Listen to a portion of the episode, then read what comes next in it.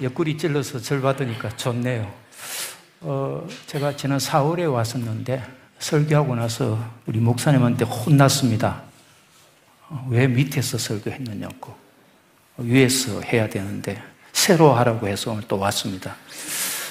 음, 저번에 왔을 때 제가 사람이 무엇인가, 어, 사람에 대해서 심각하게 이야기를 했는데 오늘 또 그 비슷한 주제입니다. 오늘 읽은 거라사 광인에 대한 그 주제를 가지고 인간의 존엄성에 대해서 한번 생각해 보겠습니다.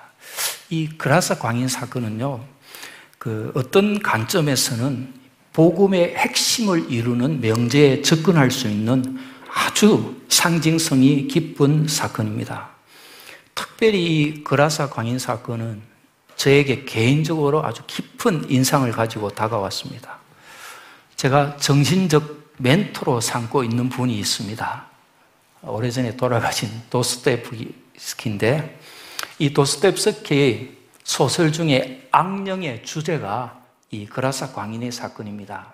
이 악령이라는 소설을, 소설을 도스토옙스키가 나이 오십 세에 썼는데 어, 놀라운 것은 이 소설의 첫 장을 딱 펴면은 오늘 우리가 봉독한 거라사 광인의 사건이 딱 기록되어 있습니다. 그만큼 이 사건은 대단히 심오한 어, 상징성을 가지고 있는 그런 사건입니다. 그런데 오늘은 이 도스토옙스키에 나오는 광인의 이야기보다는 어, 인간의 존엄성에다가 초점을 두고 말씀을 전하겠습니다. 여러분, 아담과 이브가 에덴 동산에서 쫓겨난 이후 인간이 사탄에게 농락을 당하면 얼마나 처참하게 무너져 내릴 수 있는가 하는 인간 상실의 전형을 이 거라사 광인처럼 아주 적나라하게 보여주는 사건도 없습니다.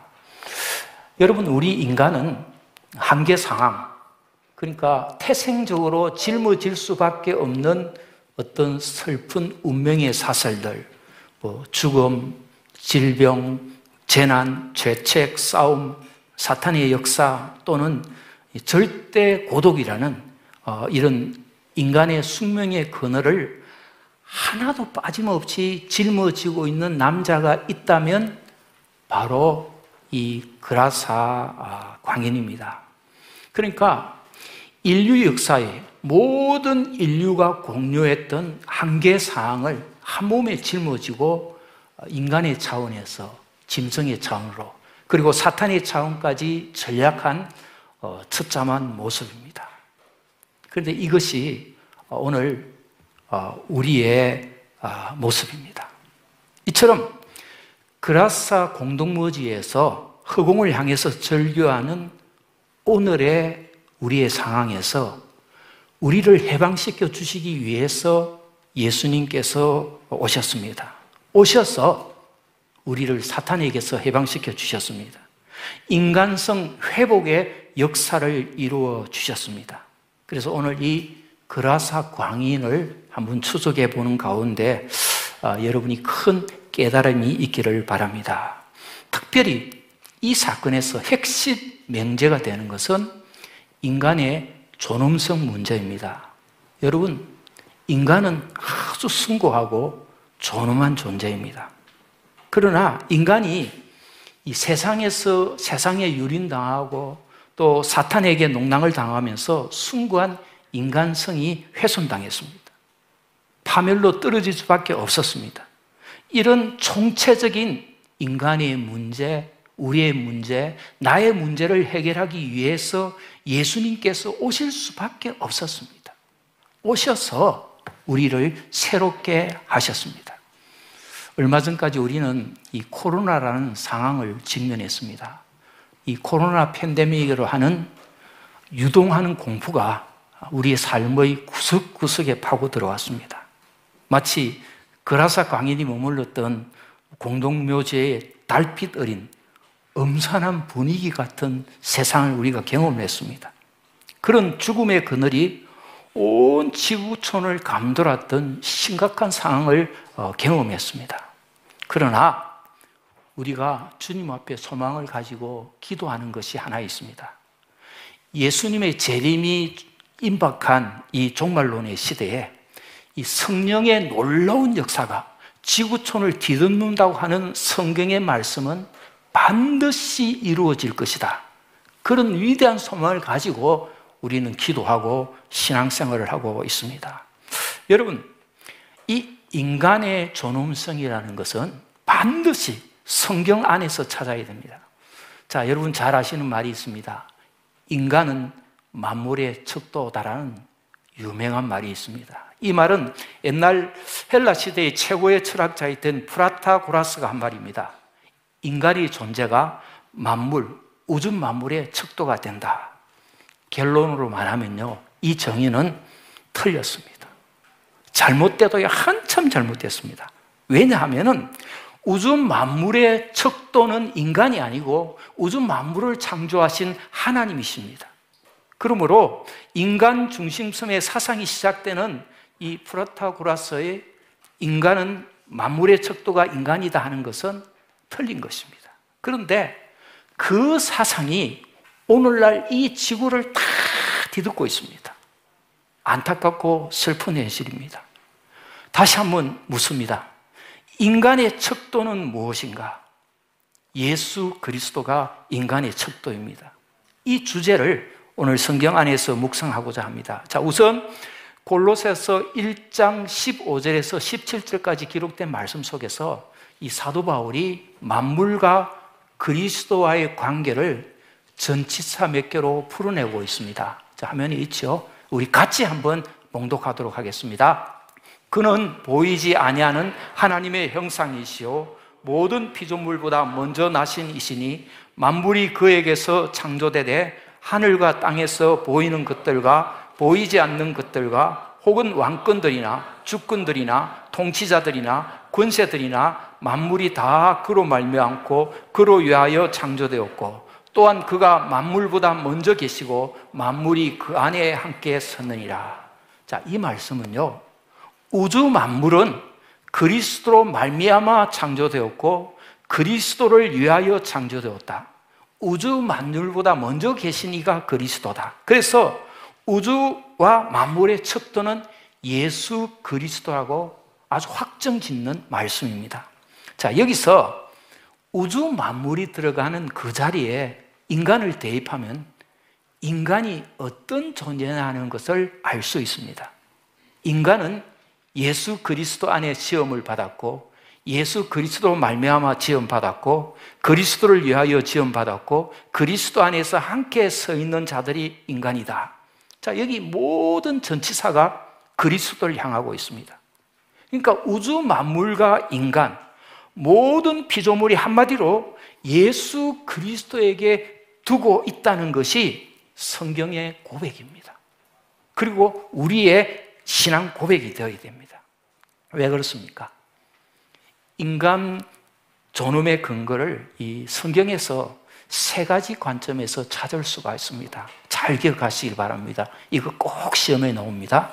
첫째는 형상 공유라는 관점입니다. 하나님과 우리 인간은 형상을 공유하고 있습니다. 그러니까 하나님이 인간의 척도가 되십니다.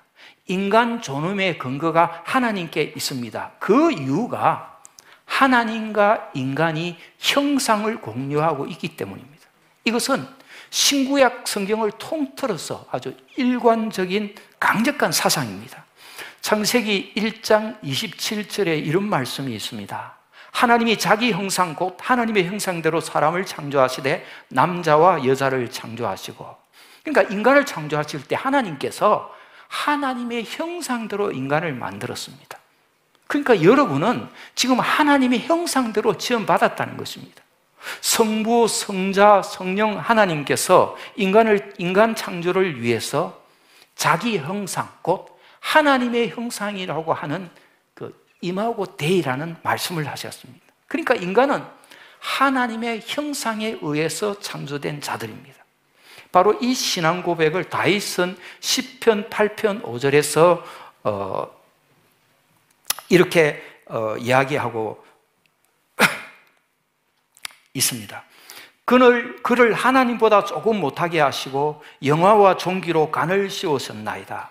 그러니까 모든 영화와 종기로 관을 씌워주신 분이 하나님이시고 모든 영화와 존귀로 관을 씌워준 그 대상이 인간이라라고 고백을 하고 있습니다.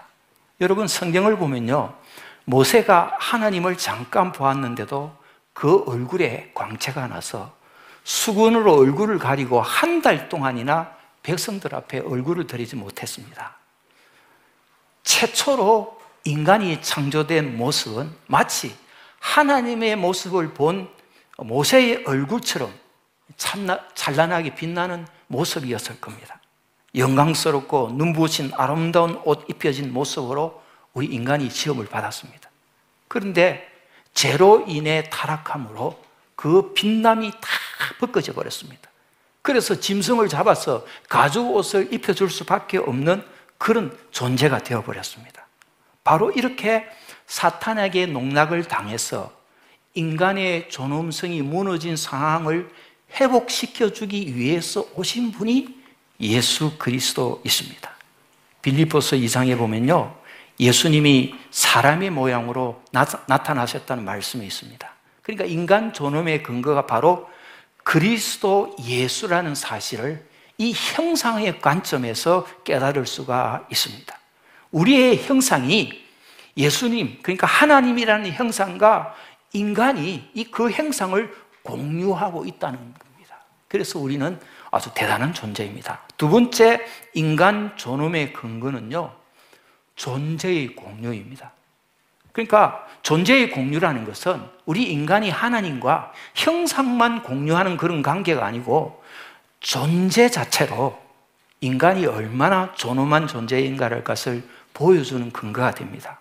바로 이 사건이 성육신 사건이라고 하는 놀라운 사건입니다. 자, 여러분, 이 성육신 사건은요, 인간의 이성으로는 도대체 이해할 수 없는 사건입니다. 그냥 믿음으로만 받아들여야 하는 사건이 이 성육신 사건입니다. 자, 처녀가 잉태하여 아들을 낳았다. 이게 있을 수 있는 일입니까? 어느 처녀가 뭐 남자하고 하면 자보지도 안 하고 아들을 낳았다 할 때는 이게요, 뭔가 어? 사건이 벌어진 겁니다. 그런데 이런저런 사건도 없이 성령으로 잉태되어 처녀가 아들을 낳았다. 여러분, 이성적으로 이해가 됩니까? 아, 나 이성적으로 그거 이해 잘 돼. 그 미친 사람입니다. 병원에 가야 돼요. 더 이해할 수 없는 것은 바로 그 아이가 하나님이시다는 거예요. 미쳐도 보통 미친 게 아닙니다. 하나님이 사람이 되셨다. 이것은 천재적인 사상가들이 아무리 먹이를 쪼개고 이해하려고 해도 이해할 수도 없고 설명할 수도 없습니다. 하나님이 사람이 되신 사건은 그냥 아멘하며 믿음으로 받아들인 길밖에는 없습니다. 그러면 왜 하나님이 인간이 되셨는가? 하나님이 인간이 되신 사건은 이 존재의 공유, 존재성이 공유되고 있다는 말씀입니다. 자, 하나님이 인간 되신 성육신 사건은 이 성령님의 내주하심이라는 놀라운 사건으로 끌고 갑니다. 여러분, 성령은 하나님이십니다. 여러분, 성령은 하나님의 권능이 아니고 하나님 자신이 바로 성령님이십니다. 그런데 그 성령님이 어디 계십니까, 지금? 성령님이 이 교회에 있습니까? 아니에요. 성령님은 여러분의 마음속에 계십니다. 이것이 인간 존엄의 문제를 아주 극대화시킨 유일한 근거입니다. 성령님이 내 안에 계시다, 이 말은 하나님이 지금 내 안에 계신다는 말입니다. 그래서 하나님과 인간이 존재를 공유하고 있는 그런 존엄한 존재가 나 자신이라는 것을 깨달아야 됩니다. 그러니까 여러분, 보통 사람이 아니에요. 하나님이 지금 여러분이 속에 있는 거예요. 그러니 함부로 해서는 안 된다는 것입니다. 이렇게 설교를 했는데도 얼굴에 아무 감동이 없어요, 지금. 그냥 어심치 않고 믿으시기 바랍니다. 이 정도 설교 들으면 여러분 얼굴이 지금 빛이 확 나야 되는데 별로 빛이 안 나요. 그러니까 아직도 뭔가에 가려져 있는 것 같다는 겁니다. 성령께서 지혜와 계시의 영을 부어주셔서 나는 누구인가? 나라는 존재가 얼마나 존엄한가 하는 것을 깨달아야 합니다. 나는 하나님과 형상을 공유하고 있고 존재를 공유하고 있는 공유 존재입니다. 이것을 깨달으시는 것이 믿음입니다. 그래서 이 형상의 공유는 존재의 공유로 넘어가게 되는데 날마다 순간마다 믿음으로 이것을 현실화내야 됩니다. 예수가 내 삶이 되도록 해야 됩니다. 그래서 예수의 빛나는 인격이 우리의 인격으로 바꾸어주는 과정을 세 번째, 관계의 공유라고 성경은 말하고 있습니다. 자, 하나님과 형상을 공유하고 존재를 공유한 사람은 이제 주님과의 관계에 의해서 날마다 하나님의 어떤 찬란한 모습을 드러내야 됩니다. 그러니 인간의 존엄성을 세상에 드러내는 그런 사람이 되어야 됩니다. 이것을 가장 집중적으로 예수님께서 말씀하신 것이 포도나무 비유입니다. 너희는 내 안에 거하라. 나도 너희 안에 거하리라. 이 말씀은 관계의 공유를 약속하신 말씀입니다. 그런데 거하게 되면 열매를 많이 맺느니라. 자, 이 말은 관계 공유가 되지 않으면 열매를 맺을 수가 없습니다. 그런데 예수님과 우리가 포도나무와 가지처럼 관계의 공유를 이룬다 할지라도 열매를 맺기 위해서는 한 가지 조건이 반드시 필요합니다. 붙어 있어야 됩니다. 그러니까 내 안에 거하라 이 말은 붙어 있으라는 이 말입니다.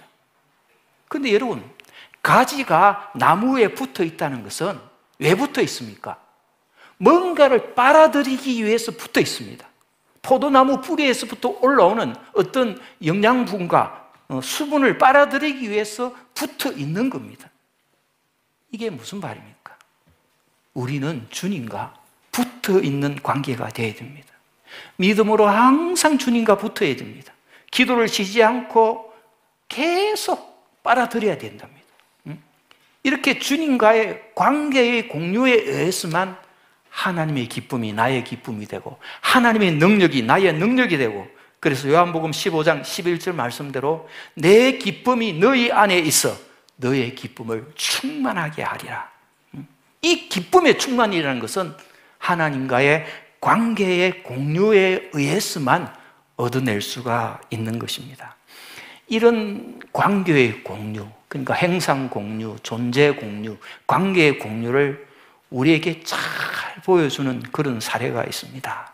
예수님과 어떻게 존재를 공유하고 관계를 공유하고 이게 어떻게 도대체 일어날 수 있는가? 이게 헬렌 로즈비어 그 선교사님이라는 분을 통해서 알 수가 있습니다. 오늘 선교주일이니까 선교사님이 주인공으로 등장해야 될 것 아닙니까? 이 헬렌 로즈비어 선교사님은 천구백이십오 년에 태어나셔서 이천십육 년에 세상을 떠나신 영국 출신 선교사이십니다. 이분의 생애를 보면요, 형상 공유, 존재 공유, 관계 공유가 하나로 묶어지는 놀라운 모습을 발견하게 됩니다. 이분은 영국의 귀족 같은 명문 집안에서 태어났습니다. 그의 아버지가 신앙이 아주 좋았습니다. 아버지가 딸에게 어릴 때부터 한 가지를 가르쳤습니다. 네가 인생을 살면서 무언가를 선택하고 결정해야 될 순간이 오면 언제나 이 질문을 잊어버리지 말아라. 이것이 가치 있는 일인가? 라는 것을 잊지 말아라. 가치 있다고 믿어지는 쪽으로 선택을 하면 네 삶 전체는 가치 있는 삶이 될 것이다. 바로 존엄성의 문제를 가르쳐주고 있는 것입니다. 나는 하나님 앞에 그리고 사람 앞에 가치가 있는 존재냐? 얼마나 소중한 존재냐? 나는 얼마나 존엄한 존재냐? 이것은요, 가치관의 문제입니다. 이 존엄성의 문제, 이 소중함의 문제, 이 가치관의 문제를 좀 더 쉽게 설명을 드리면요, 제가 여기 어, 만년필 하나가 있습니다. 이 만년필은요, 그냥 만년필입니다. 여러분 눈에는 여러분 눈에는 별로 특별한 것도 아닙니다. 그런데 저에게는 이 만년필이 아주 소중한 만년필이 됩니다. 여러분, 소중함의 가치라는 것은요, 그것을 소중함을, 소중하게 여기는 사람이 있을 때만 발생하는 가치입니다. 본래 그 자체로 소중한 것은 세상에 없습니다.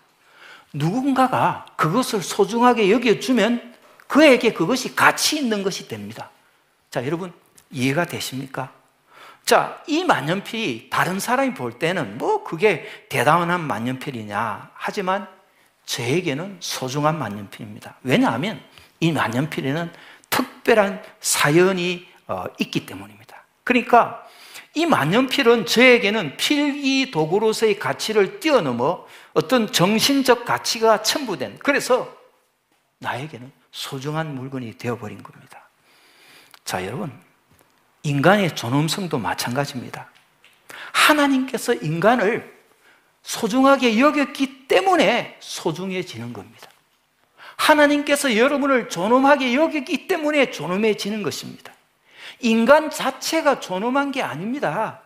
사탄 편에서 바라보면 인간은 장난감에 불과합니다.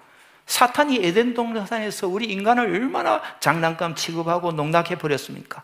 그러니 사탄 앞에서는 우리는 전혀 존엄성이, 존엄성이 존재할 수가 없습니다.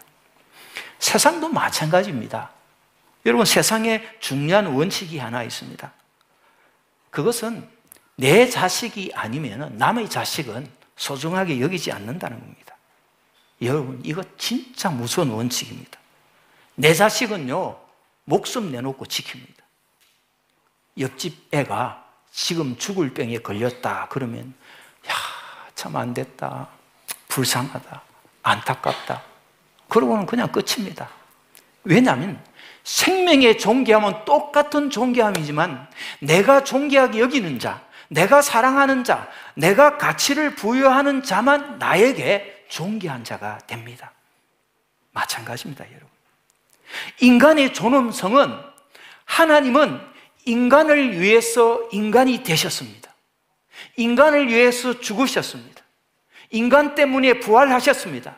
이 모든 하나님의 관성, 하나님의 관계성 때문에 인간이 존엄해지는 것입니다. 여러분, 우리 인간은요, 아무리 가까운 사이라 할지라도요, 이해관계가 틀어지면요, 배신해버립니다. 여러분, 믿을 수 있는 분은 하나님밖에 없습니다.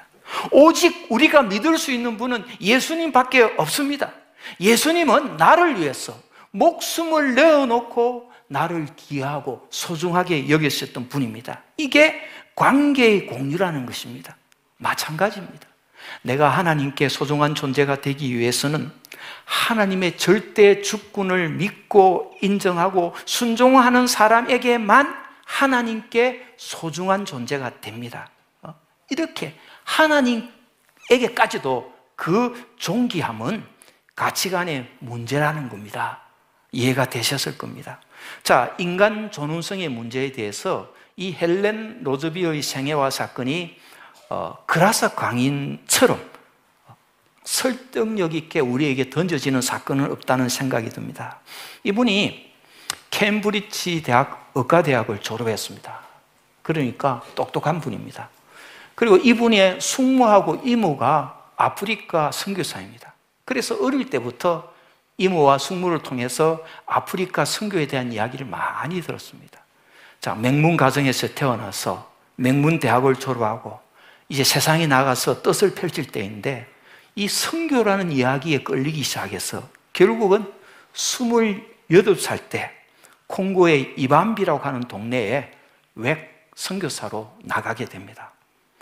스물여덟 살짜리 꽃다운 청춘이 시집을 간 게 아니고 선교사의 길을 간 겁니다. 그때 그는 자신에게 정직한 질문을 했습니다. 콩고로 가는 것이 결혼을 하는 것보다 더 가치 있는 일입니까? 하나님께 기도했습니다. 성령께서 너는 콩고와 결혼하는 것이 한 남자와 결혼하는 것보다 더 확실한 감동을 주었습니다. 이 보통 사람은 감당할 수 없는 하나님의 부르심을 받은 겁니다. 콩고에 가서 신분이 의사니까 진료도 하고 또 의료 교육도 하는 그런 일을 했습니다. 이 선교사가 워낙 실력이 있으니까 막 다른 선교사님들이 막 시기를 하고 그럽니다. 그러니까 웩 선교본부에서 다른 선교사들이 가지 않는 그런 곳으로 파송을 했습니다.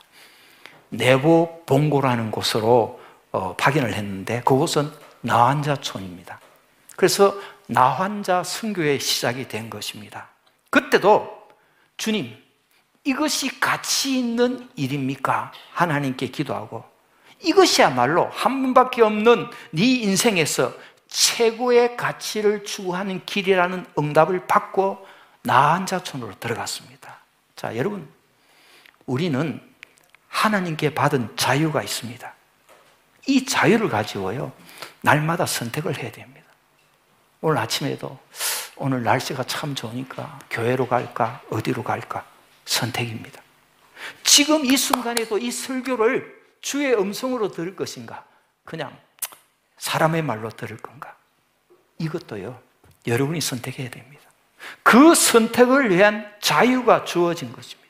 근데 그 선택의 기준은 언제나 무엇이 가치 있는 선택이냐, 이것이 존엄성을 결정하는 것입니다. 그러니까 선택을 잘해야 삶이 가치 있는 삶으로 가게 됩니다. 가치관이 확장될 때만 삶 전체가 존귀한 삶으로 계속 확장되어 나갑니다.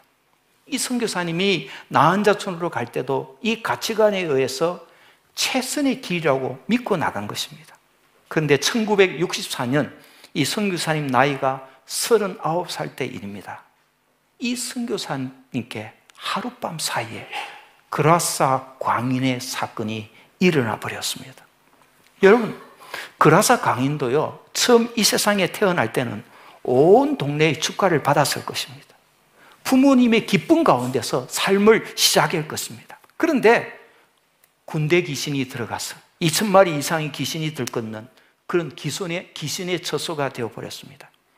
이게 자기가 원해서 된 것이 아닙니다. 그냥 어느 날 갑자기 난데없이 이런 일이 벌어진 것입니다. 그래서 인간의 존엄성이라는 것이 무너져 버리게 된 겁니다. 이 헬렌 로즈비어 선교사님의 생애에도 그런 인간성, 인간으로서의 존엄성이 무너지는 사건이 일어나게 됩니다. 천구백육십사 년 팔월 십오일, 그때 콩고에 내란이 일어났습니다. 삼바족이라는 부족들이, 신바족이라는 부족들이 당시 벨기에가 장기간 이 콩고를 식민지로 삼고 있었습니다. 거기에 대한 원한 때문에 반란을 일으켜서 막 서양 선교사들, 서양 사람들을 막 도륙을 했습니다. 팔월 십오일 깊은 밤에 발로 문을 탁탁 때려 부수는 소리에 놀라 잠을 깼습니다. 그날 흑인 군인들이 몇 명 쳐들어와서 상상할 수도 없는 인간의 존엄성이 무너져버리는 사건이 벌어진 것입니다. 지금도 여러분 유튜브에 들어가면요, 그날 그때의 일을 간증하는 선교사님의 간증을 직접 들으실 수 있습니다. 다짜고짜 들어와서는요, 발을 번쩍 들고는요, 질질 끌고 다니고, 발을 묶어서 거꾸로 매달아 놓고는요, 몽둥이로 막 때리고, 마침내는 여러 흑인 청년들에 의해서 강간을 당하는 그런 사건이 벌어졌습니다. 그러니까 인간의 존엄성이라는 것이 어떻게 무너지게 되는가를 보여주는 사건입니다. 여러분, 인간은요, 자기의 존엄성을 지키기에는 정말 연약한 존재입니다. 한계 상황에서 어떤 공격을 받으면요, 형편하게, 형편없이 무너질 수밖에 없는 것이 우리 인간입니다. 이 무너져버린 헬렌 로즈비어의 상황을 여러분의 상황으로 지금 바꾸어서 생각을 해야 됩니다. 선교사님 한 분이 아프리카 가서 고생을 했네, 이렇게 생각하면 안 됩니다. 그가 당하는 삶 자체의 현실성이 오늘 우리도 똑같이 그대로 놓여 있습니다. 언제 무너질지 모르는 인간 존엄성의 불안한 상황 속에 여러분, 우리가 놓여 있습니다. 그해 십이월 말까지 이 신바족에 의해서 감금당해 있다가 추방당해서 영국으로 쫓겨났습니다. 그런데 일 년 삼 개월 뒤에 다시 그곳으로 돌아갔습니다. 자기가 십일 년 동안 자기의 모든 것을 희생해서 어, 나환자촌에서 자기의 삶을 바치 희생했는데, 그런데도 그런 엄청난 일을 거기서 당했는데 여러분 같으면 그곳에 다시 들어가고 싶겠습니까? 어떻게 들어가겠습니까? 믿음이 좋은 여러분 들어가겠지만 저는 못 갑니다. 안 갑니다. 그런데 성령의 역사는 위대합니다. 그곳 나은 자에게서 계속 편지가 옵니다. 당신을 보고 싶습니다. 당신이 우리 옆에 있을 때 예수님이 우리와 함께 하시는 것을 느꼈습니다. 당신이 떠난 뒤에 우리는 너무 외롭습니다. 이 나환 자들의 하소연을 거부할 길이 없습니다. 이때 또 주님에게 물어봅니다. 주님, 이것이 정말로 가치 있는 일입니까? 성령께서 또 그를 내보 본고로 다시 옮겨 놓았습니다. 그리고 칠 년 동안을 나환 자들과 함께 동고동락하다가 완전히 추방당해 버렸습니다. 도합 이십 년 선교 사역입니다. 마흔여섯 살, 여덟 달 때 콩고 사역이 끝났습니다. 그리고 난 뒤에 천구백칠십육 년에 어바나 선교대회에 와서 삼만 명이 모여있는 곳에서 간증을 했습니다. 이 시간 여러분에게 부탁드리는 것은 이 시간만이라도 여러분의 심령이 헬렌 로즈비어가 되기를 바랍니다.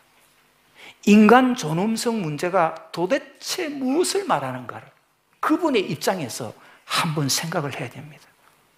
우리는 헬렌 로즈비어처럼 똑같은 보혈의 은혜로 하나님의 십자가의 능력으로 구원받은 사람들입니다. 우리가 당할 고난을 그가 당한 겁니다. 이 시간만이라도 헬렌 로즈비어가 되기를 바랍니다. 그러면 성령님께서 여러분에게 한없는 은혜를 부어주실 것입니다. 이분이 천구백칠십육 년 어바나 선교대회에 와서 나뭇가지 하나를 들고 강단에 섰습니다. 잎사귀가 나고 꽃이 피어 있는 나뭇가지 하나를 들고 와서 눈물을 흘리면서 그 잎사귀를 하나씩 뜯어내고 꽃을 하나씩 따내고 빈 가지만 남도록 하면서 껍질이 찢어지는 아픔이 없이는 새싹이 도달할 수 없습니다. 이 유명한 말을 합니다.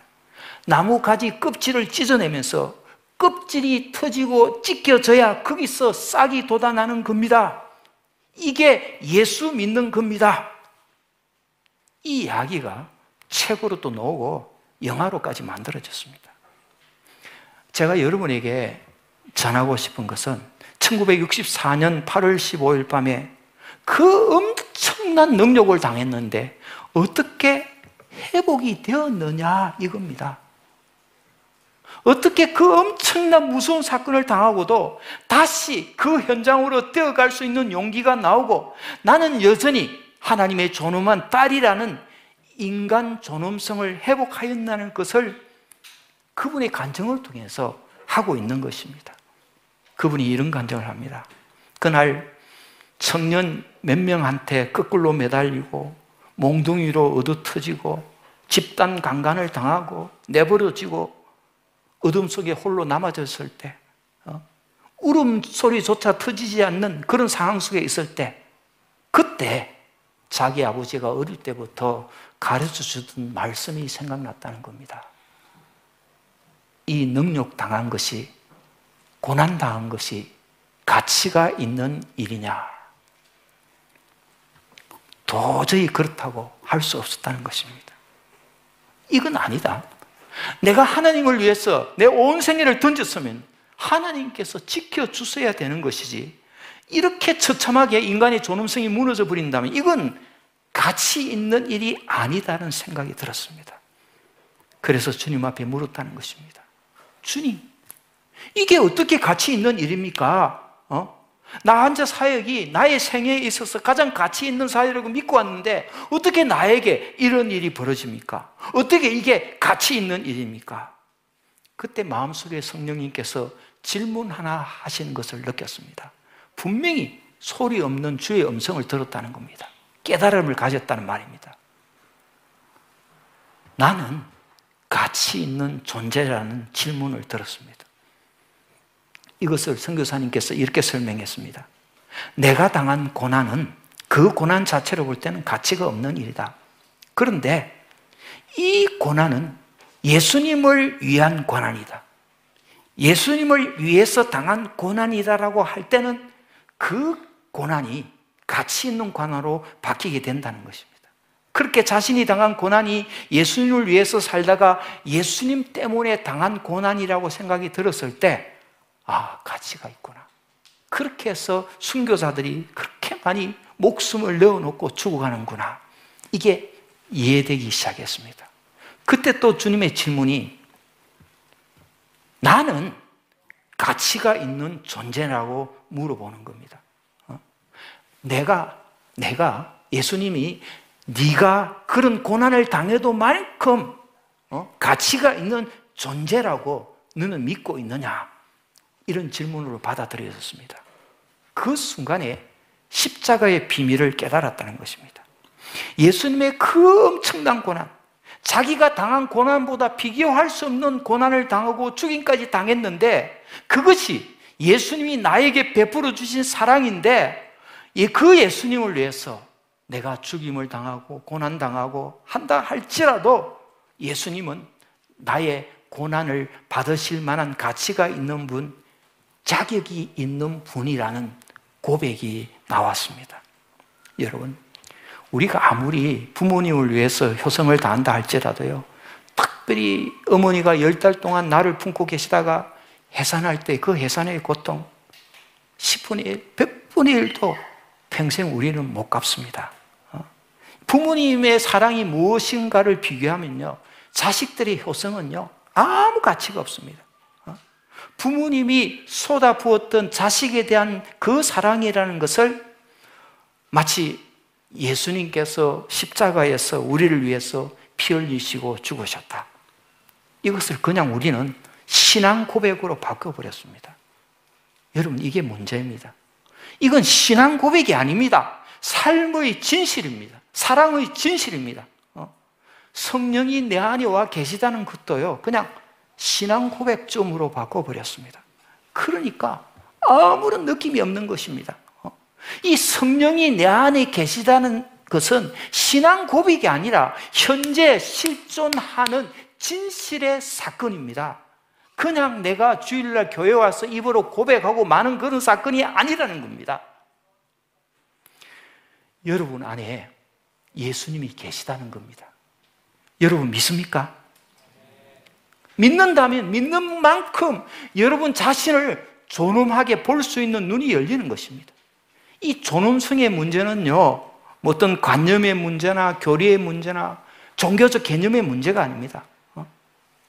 삶의 바탕에서부터 나를 정말 가장 소중하게 여기는 사람이 누구냐? 그러면은 대부분 우리 부모님입니다.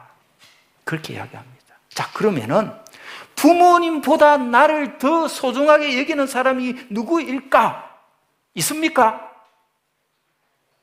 남자친구나 여자친구가 그럴까? 절대 아닙니다. 그거는 오직 예수님밖에 없습니다. 왜냐하면 나를 위해 피를 흘려 죽으셨으니까요. 여러분 부모님도 여러분을 위해 피를 흘리지 않았어요. 죽지 않습니다. 자식이 죽어도요, 부모 죽을 그 순간에 아이고 아이고 관에 들어갈 것 같으면 다 잘 살아요 그냥. 예? 이것은 사랑의 진실을 말하는 것이고 삶의 바탕을 말하는 것입니다. 그런데 이 예수, 십자가가 아무런 감동이 없는 사람은 죽은 심령이에요. 죽은 신앙입니다. 바로 그것이 이 선교사님에게 깨달아지는 순간, You are my worst, 당신은 나의 같이 하면서 통곡하면서 울었다는 것입니다. 예수님은 나의 모든 고통을 받으실 만한 자격이 있는 분입니다. 예수님은 그렇게 가치가 있는 분입니다. You are my worth, 당신은 나의 가치. 이게 헬렌 로즈비어 선교사님이 도달했던 단계입니다. 모든 것을 뛰어넘어서 예수 그 자체에게로 도달하기를 주님은 원하고 계십니다. 그런데 그 다음에 또 이런 생각이 오더라는 겁니다. 너는 그렇다면 그날 밤에 당한 그 고난에 감사할 수 있느냐라는 생각이 들더라는 겁니다. 여기서 또 막혀버립니다. 예수님은 받으실 만한 자격이 있다고 이렇게 깨달았지만, 그것을 깨달았을 때 신앙 고백을 하고 통곡이 터지고 하나님의 은혜와 성령의 감동에 감사했지만, 그러나 밤중에 능욕당한 것을 감사할 수 있느냐 할 때 감사가 나오지 않습니다. 그래서 어떻게 감사합니까? 어? 했더니 그 마음에 깨달아지는 것이 하나 있었습니다. 내가 너를 믿고 있다는 것을 안다면, 내가 너를 믿고 있다는 것에 대해서는 감사할 수 있지 않겠느냐는 깨달음이 오더라는 것입니다. 내가 너를 믿고 있다는 것은 네가 어떤 환경 속에서도, 예수님 때문에 받는 어떤 핍박 속에서도 예수님은 너를 버리지 않고 배반하지 않고 끝까지 예수님이 지켜주시고 믿어주신다는 겁니다. 내가 이렇게 연약해서 내 존엄이 다 무너지고 넘어졌다 할지라도 어? 이런 상황 속에서도 나는 끝까지 예수님을 사랑한다는 이 사실을 예수님이 믿어만 주신다면 나는 죽어도 그 길을 갈 수 있습니다. 그렇게 고백했다는 것입니다.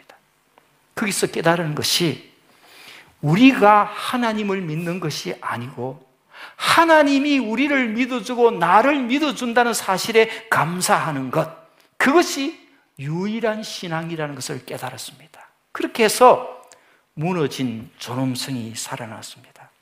그래서 인간 존엄의 척도는 예수 그리스도밖에 없다고 선포할 수밖에 없습니다. 자, 여러분, 예수밖에 없습니다. 아무리 유엔에서 인권 헌장을 만들고 각 나라마다 헌법으로 강제한다 할지라도 인간의 존엄성은 지켜낼 수가 없습니다. 안 지켜집니다. 그런데 예수님이 나의 존엄성, 인간 존엄성의 척도가 되어주시기 때문에 그 예수님은 나를 위해서 십자가에서 피를 흘리시도 죽기도 하시고 지금도 이 연약한 나를, 우리를 믿어주시는 주님, 그 믿음 하나가 나의 존재와 나의 삶을 존귀하게 만들어주는 유일한 길이라는 겁니다. 그러므로 여러분, 여러분 특별한 사람입니다. 하나님과 형상을 공유한 사람입니다. 하나님과 존재를 공유하고 있는 사람입니다. 하나님과 관계를 공유하고 있는 사람입니다. 이런 축복이 여러분 속에 있다는 사실을 아시길 바랍니다. 이 시간 우리 찬양 하나 하고 우리 기도하는 시간을 가지도록 하겠습니다.